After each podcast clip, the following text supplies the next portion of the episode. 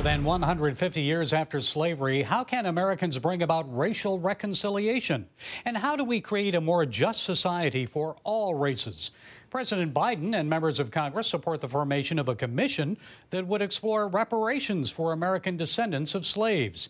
Evanston, Illinois has become the first city to offer reparations, a payment of $25,000 for those who qualify. Pastors Odell Cleveland and Alex McFarland are here to set us straight today. They host the I Hear Ya podcast. Gentlemen, what do you think of this idea of reparations for slave descendants? Would that help heal old wounds and move the country forward? What do you think, Odell? Well, I'm all for reparations. However, I just think that it's more than just a check.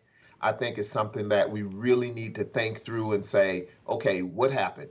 Because the first thing about reparation is what happened to even cause it. One of our discussions um, Alex and myself were having is like, Odell, I don't believe in reparations. I don't think I need an example he used was I shouldn't pay for a hamburger that I didn't eat.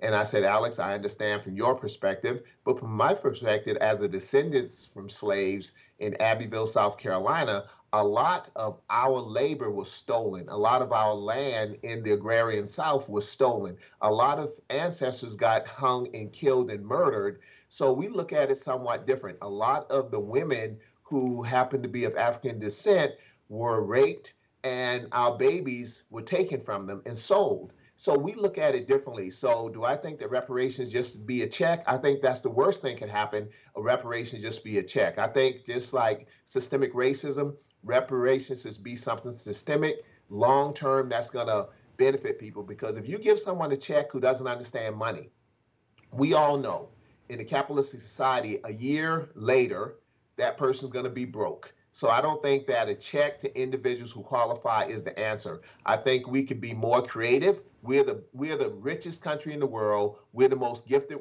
country in the world. And as long as we continue to say, "In God we trust," and believe in God, and don't step away from God, we'll be the most blessed country in the world. First, Odell, but then I'd like to have Alex respond to this. I've talked to people who say, Hey, I had nothing to do with slavery. My ancestors didn't own slaves. Some said they had mm-hmm. ancestors that actually fought or died in the Civil War to free blacks.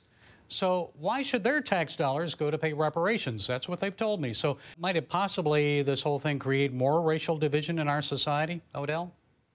No, I don't think so. And the reason why is not asking white people to pay reparations. This doesn't have anything to do with white people.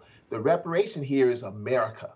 If you look at America, the country we love, we're saying to America the same thing Dr. Martin Luther King Jr. said to America you wrote a check, America, in the form of a dream that bounced. The check was returned insufficient funds. So this doesn't have anything to do with white people. The art against America, America, you have blood on your hand. America, you benefited from slavery, not white people.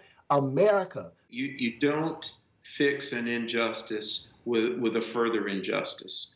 And to pay money to people who never were slaves extract money from people who never owned slaves. That's not just.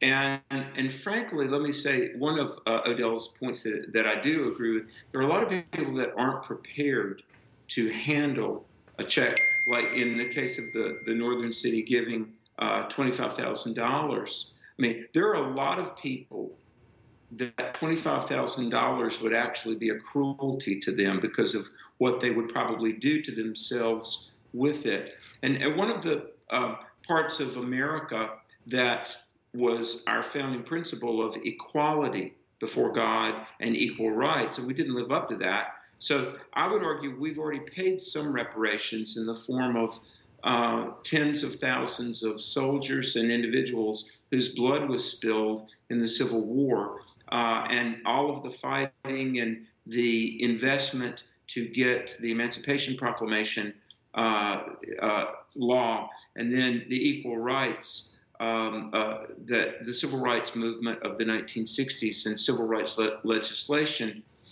Now, here, here's my point that we, we have given equality to all. Now, there are some echoes and some ripple effects of everything from Jim Crow to prejudice that needs to uh, be gone. And I think only the the Lord and good, consistent messaging can can do that. I mean, this this is a gesture that will, I assure you, it will cause more animus between the races. I didn't get enough, and then others will be resentful that they their taxes have gone up to pay for. Reparations, I think, will be disastrous for racial progress in America. Okay, finally, I'm sure as pastors, you too believe that if we are to overcome racism and prejudice, it must begin in our hearts and our churches can take the lead. But churches and Sundays may be the most segregated places ever on every Sunday in America. So, how do we overcome this and build relationships? Because that may be the key. Well, you're right. And the fact that when it comes to Sunday 12 o'clock worship service, it is the most segregated time. And a lot of times when you look at, said, okay, how do churches integrate? A lot of times people don't want to integrate. Uh, the black church is one of the most precious jewels in the black community. And the reason why, historically, the black church was the place that people of color were in charge, one of the only places that we were in charge and we were allowed to be in charge. So the black church is the whole essence of the civil rights movement and white people may be more comfortable in their culture and their setting. But it's going to be interesting that when we all get to heaven, though, I don't think it's going to be a black church or a white church, and we're all going to have to be under that one God. Amen. I'm sorry, gentlemen, we're out of time, but Alex McFarland, Odell Cleveland, I'd like to continue this discussion in the future. We thank you for sharing your time and insights. Insights, and your podcast is I Hear Ya. Where can people listen and download it? I Hear Ya. Show, and they can find us on Facebook and online as well. And I'm sure you two are taking this discussion on the road. How can people get in touch with you if they're interested in hosting a discussion? Well, uh, my email, my personal email is alex at alexmcfarland.com. Alex at alexmcfarland.com. Uh, we'd love to hear you. We'd love to come to your city and do a Q&A. But anyway, we can serve and further uh, the love of one's neighbor. Please don't hesitate to call. Okay, let's do more in the future. Thank you, brothers. I appreciate you. Thanks for setting us straight today. God bless. Thank you for having us.